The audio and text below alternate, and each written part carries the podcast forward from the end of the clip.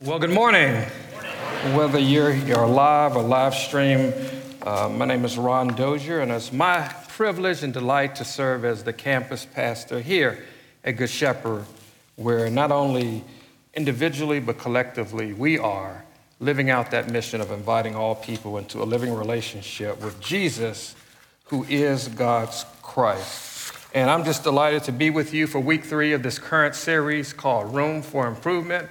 And the last time I checked, I'm looking forward to every week because my wife will tell you I need a lot of improvement. So I just, I appreciate being able to be with you here today. Uh, but whether, uh, whatever we are sharing about, there's a couple of things that we believe in leadership here that we're confident about. That one of them is this that this is not a book, but it's a library. It's made up of 66 books. And unlike any other book in the world, this book is inspired, it's eternal, and it's true. So we do something that some people think is kind of odd. Uh, we lift it up. If you're tuning in online, we lift it up, but this is a moment of oddity that shapes our identity as a community. See, we are joyfully uh, happy to submit ourselves under the authority of the Lord. And we illustrate that by lifting the word up. Amen? Another thing that we do that we're pretty passionate about around here is the opportunity to, as that song said, that we can go before the Lord in prayer. So I'm so thankful that we can do that. And before I share with you the message, um, I'm going to pray. But before I do, I'm going to thank all those that make up the prayer team and all those that, that pray for me. Uh, I just want you to know that it means so much it means so much to me when you take the time to lift me up in prayer and my family. Uh, so thank you. Thank you for what you do. So before we get started, let us pray. So, God, thank you for the privilege to be able to stand and to just share your word with your people. And God, even now, I pray that uh, I would decrease so that you might increase.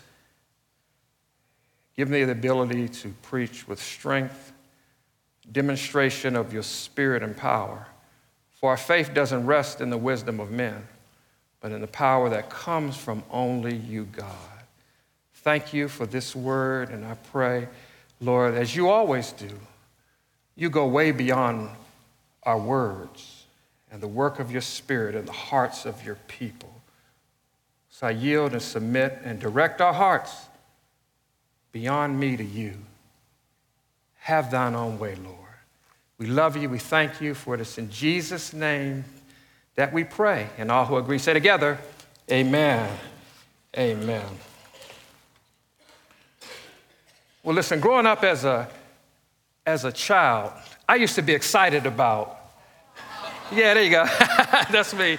I used to be excited, before you say, ah, listen to this, I used to be excited about attending church on Sunday mornings. And before you say, oh, how nice, let me explain to you my motivation. My grandparents used to give me a dollar, and they used to tell me to put that in the offering plate. Now, for the first couple of weeks, things kind of worked out as they planned. Money in my hand, money placed in the offering. Then one fine Sunday, I kind of looked at that dollar and decided all the things that I could buy with that dollar, like candy, soda, and all of these other things. So then, the next couple of Sundays, uh, I used to do kind of the sleight of hand. I'm not proud of this, but kind of the sleight, sleight of hand on Sunday morning. I go down, check to see if they're looking, and just kind of, oh, praise Him. As I, as I, as I, amen, I feel so bad. As I, as I pulled it back. But the interesting thing about it is, is that sleight of hand illustrated something that was happening in my heart. You see, money has a way of revealing our mindset. I made the assumption of consumption. While counting up my currency, there's a couple of things that I failed to consider. What I possessed was the result of what somebody else had provided. my grandparents were trying to teach and sow something into my life, something that they themselves illustrated, something that brought them great joy that they wanted me to experience as well. But like many others, I fell into the trap of counting up and then counting on the money. I remember asking a few teenagers not too long ago what they wanted to be when they grew up. I expected to hear answers like, Well, I think I'm going to be a lawyer, I'm going to be a teacher, I'm going to be a businessman, maybe an athlete, or artist. But all three of them were consistent in their one word response. What do you want to be when you grow up? Rich?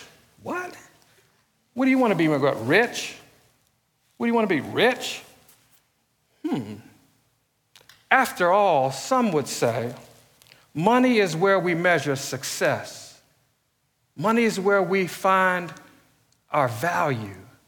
Money is where we ultimately find, for some, security. Only money is like a mirror that reflects what's going on in our hearts. Jesus said, Where your treasure is, there your life will be also. Now, money is significant because we exchange it for what we value. What you do with your money, what I do with my money, shows what we value within our heart. We value eating. How many people value eating? I know I value eating. Amen. so we spend money on food. We value education, so we pay for tuition and books and trades, whatever. We, we just do that because we value education. We value entertainment. So we get streaming sports and we get cable and go to concerts. Some people today are going, well, now, are they playing here? It, okay, well, maybe you're not going to the football game today. Some people value communication, so they get a phone, an expensive phone, a phone that sometimes costs more than a car payment. And then, when before the contract runs out, they got to get the next version of the iPhone. We value the work of the church, so we give to ministries. Now, my prayer for us today is that as we count up our finances, assets, possessions, all the things that God has provided, that we won't stop there. That once we count up, we'll take another necessary step that I look forward to sharing with you today. And Jesus just nails it life changing truth in the passage that we're going to take a look at because he wants to make sure that we don't get the count wrong. So turn with me to Luke chapter 12. I'm going to read. Let's read it together. Verses 12, I'm sorry, verses 13 and 14. I believe we have it up on the screen. If you're ready, just say amen. amen. If you're online, just wave. If you're ready, just wave it says, Someone in the crowd said to him, Teacher, tell my brother to divide the inheritance with me.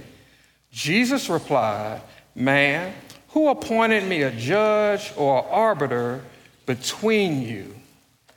Someone in the crowd interrupts Jesus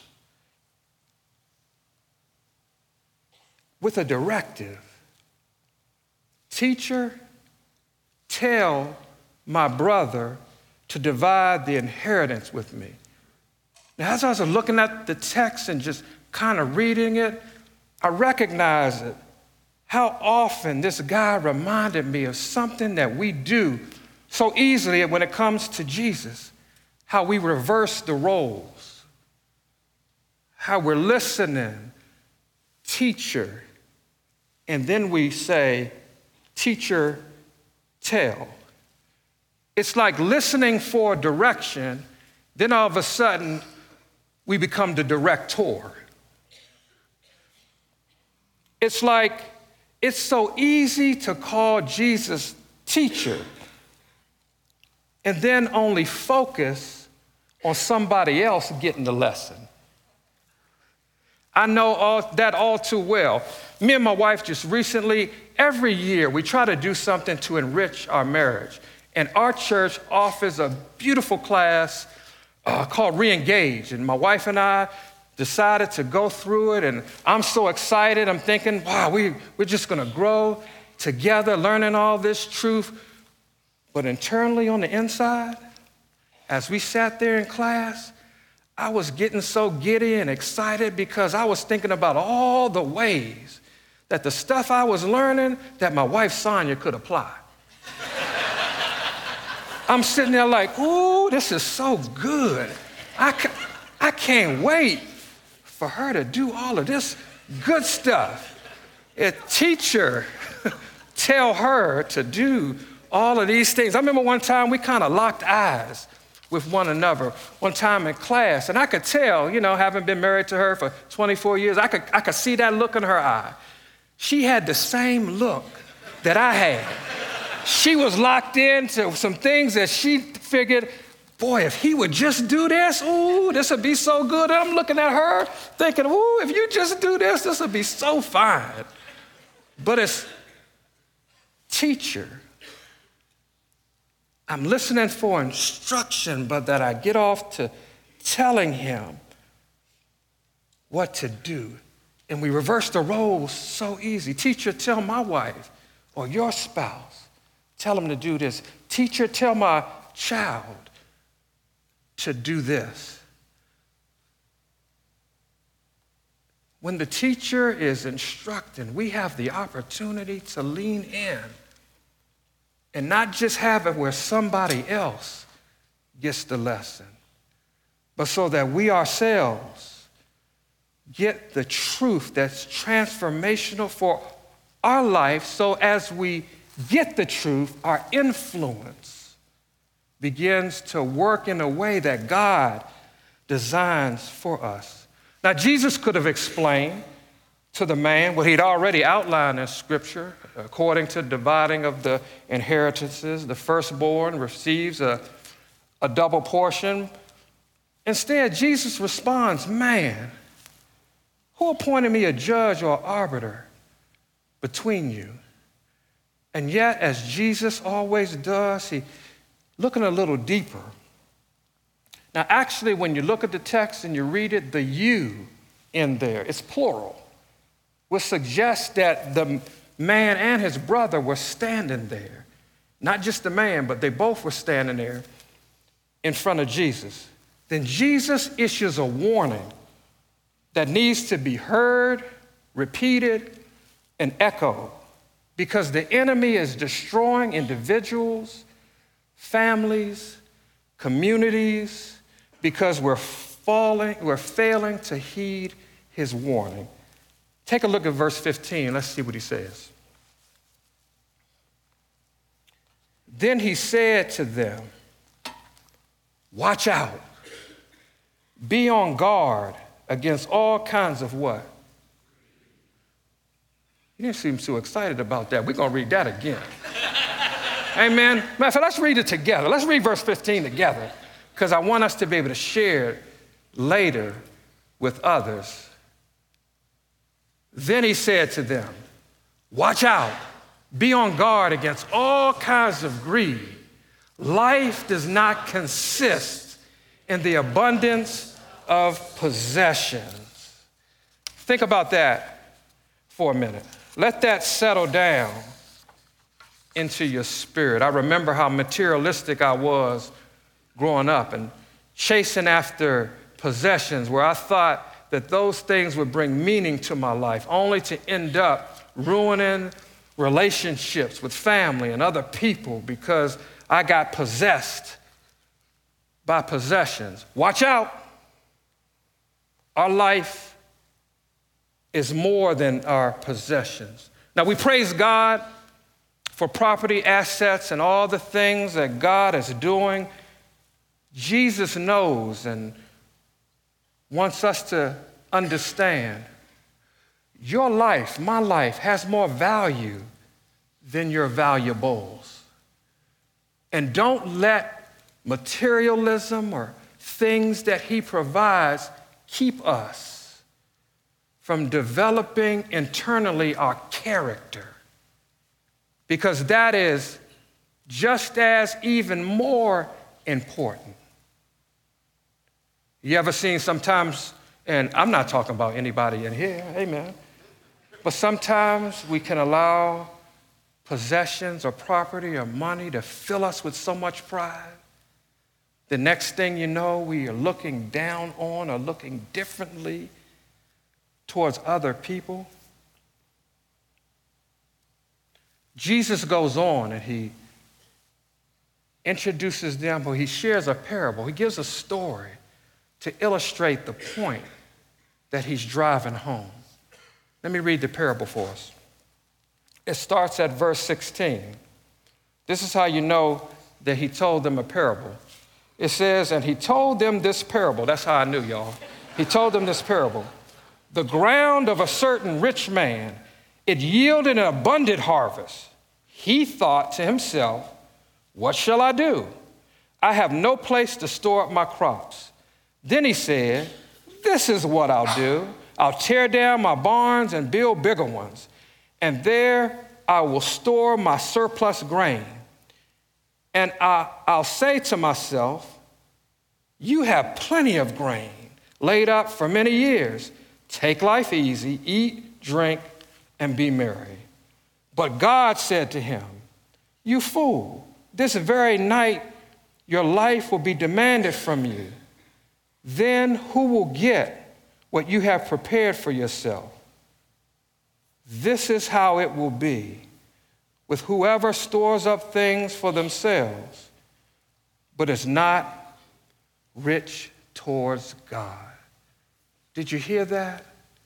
Did you see what Jesus was illustrating in the parable? Did you notice that everything revolved around this man in the parable? His self focus and greed caused him not to consider others, but not to consider the one that all of us have to consider, and that's God. Then the question is posed who's going to get what you have prepared for yourself? I'm so thankful that God has taught me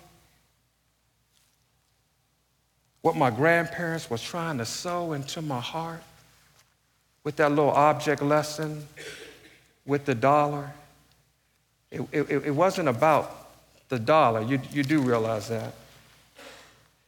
When they told me to give the money in the offering, you see, their lifestyle reflected that they were not possessed by their possessions.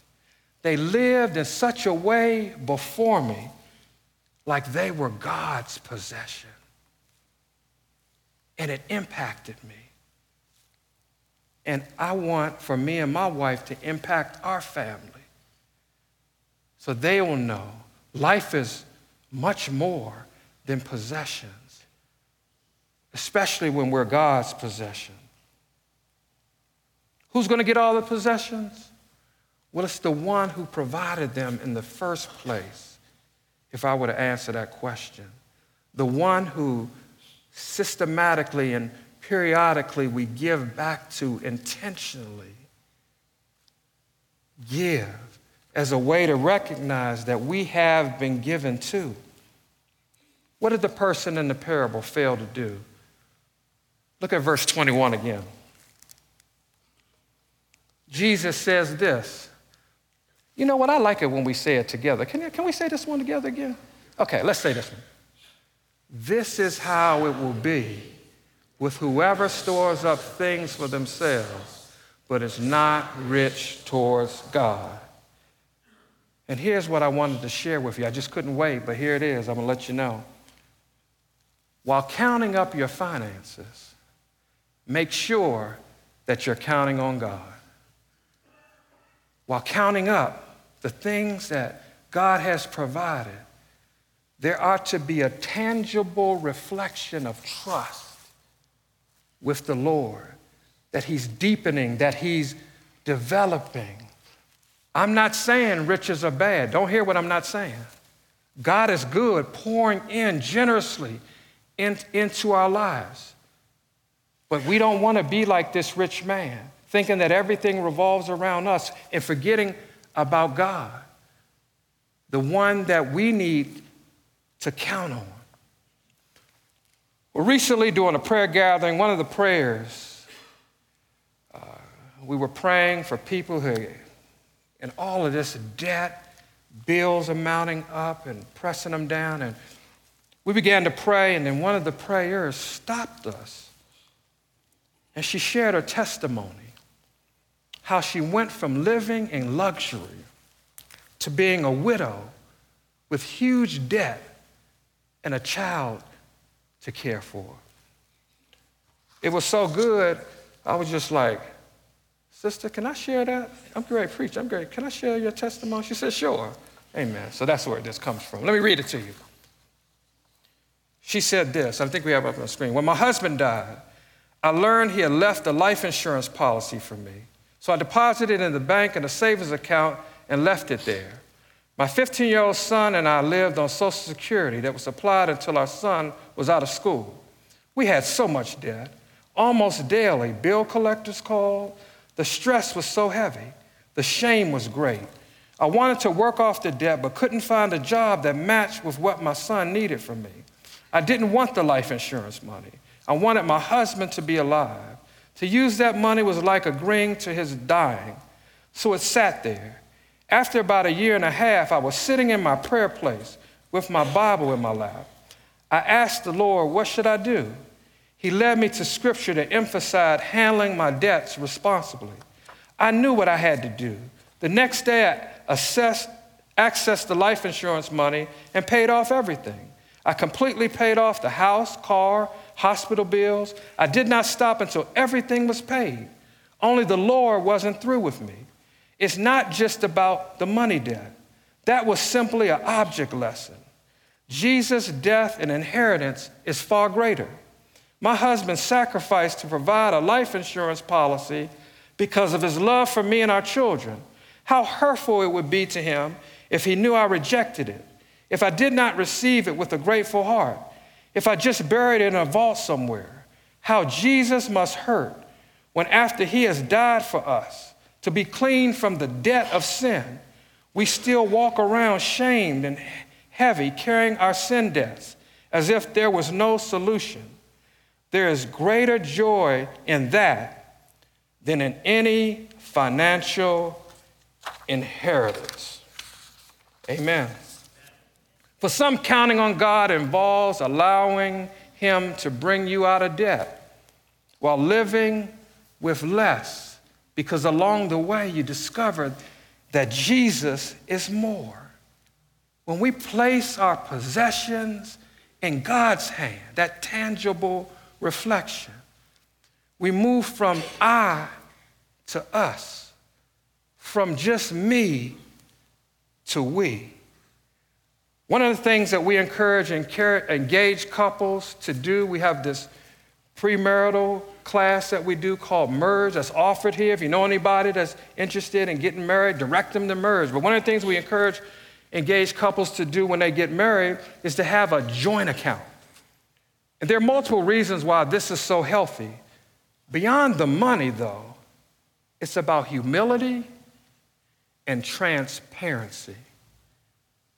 We find joy in generosity but it means to tangibly reflect that everything that we have comes from God. We demonstrate our trust in Him. It means to intentionally give, to use what He has provided for His glory and for the good of other people did you know that finances can be enjoyed and employed simultaneously if our purpose is to honor God? Are you interested in honoring God? Amen. I don't ever want to be the servant of money. And money can't be my master. because Jesus is. And you can't, we can't serve God and money. You love the one and hate the other. Counting on God equals counting me in when it comes to the things that God is doing, where I'm connected to, the things that the church is doing. It's not enough for me and my family to hear all of the good things that are going on internationally, nationally, and locally. Counting on God is saying, Count me in. God, count me into what you're doing. Let us sow into the good things, showing your generosity that is not just to us, but through us to benefit other people. My wife Sonia and I, I think we have a picture up there. Look how good she looks. That's our engagement picture. Decided before we got married that our finances would serve God's purposes. So we give. While counting up our finances, make sure that you're counting on God. He is cultivating, when we do, He's cultivating Christ likeness inside of us. Our God is so generous. Is there a witness in the building? Maybe online. We serve a generous God. He's given us, according to Ephesians, every spiritual blessing in the heavenly realms in Christ Jesus. He's so generous, He's given His only begotten Son that whosoever believeth of Him shall not perish but shall have everlasting life. His gift of His Son gave His life so that we might have life. And according to Acts 17 25, it's not that God needs these things from us. He's not served with human hands as if he needed anything. Rather, he himself gives to everyone life and breath and everything else. Do you know? Just pause for a second. Everybody, do this. Just breathe in. That breath that you just breathed in, that I just breathed in, that's a gift from God. And He is so generous. So when we breathe in, now I'm going to breathe out tangibly by praising Him, but by also being generous with Him as well. In Luke chapter 12, Jesus would go on after this parable to tell them, the disciples, those that are there, don't worry about your life. Be concerned about what you're going to wear, what you're going to eat, and all those things. It says, Your heavenly Father knows all the things that you stand in need of. And guess what? He's trustworthy. He's going to look after you. So trust in the Lord. You can do it. He has a good track record. He's going to pour into your life His love, purpose. So you don't have to be possessed by your possession. You can be His possession.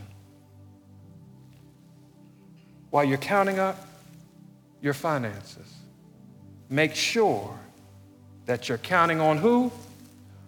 Make sure that we're counting on God. Let's pray. God, thank you so much that we can count on you. I praise you for what my grandparents did and teaching me and sowing that principle of joyful giving into my life. And thank you that you give me and my wife and family the privilege of sowing into the good things that you're doing right here at Good Shepherd and, and even in the world. And everything we do, Lord, we just seek to honor you. So I pray, Lord, that if there's anyone here that's shackled with debt, whether physical or spiritual, I pray for freedom and relief to receive exactly what you have for us that brings liberty. We pray all these things in Jesus' name. Let all who agree say together, Amen.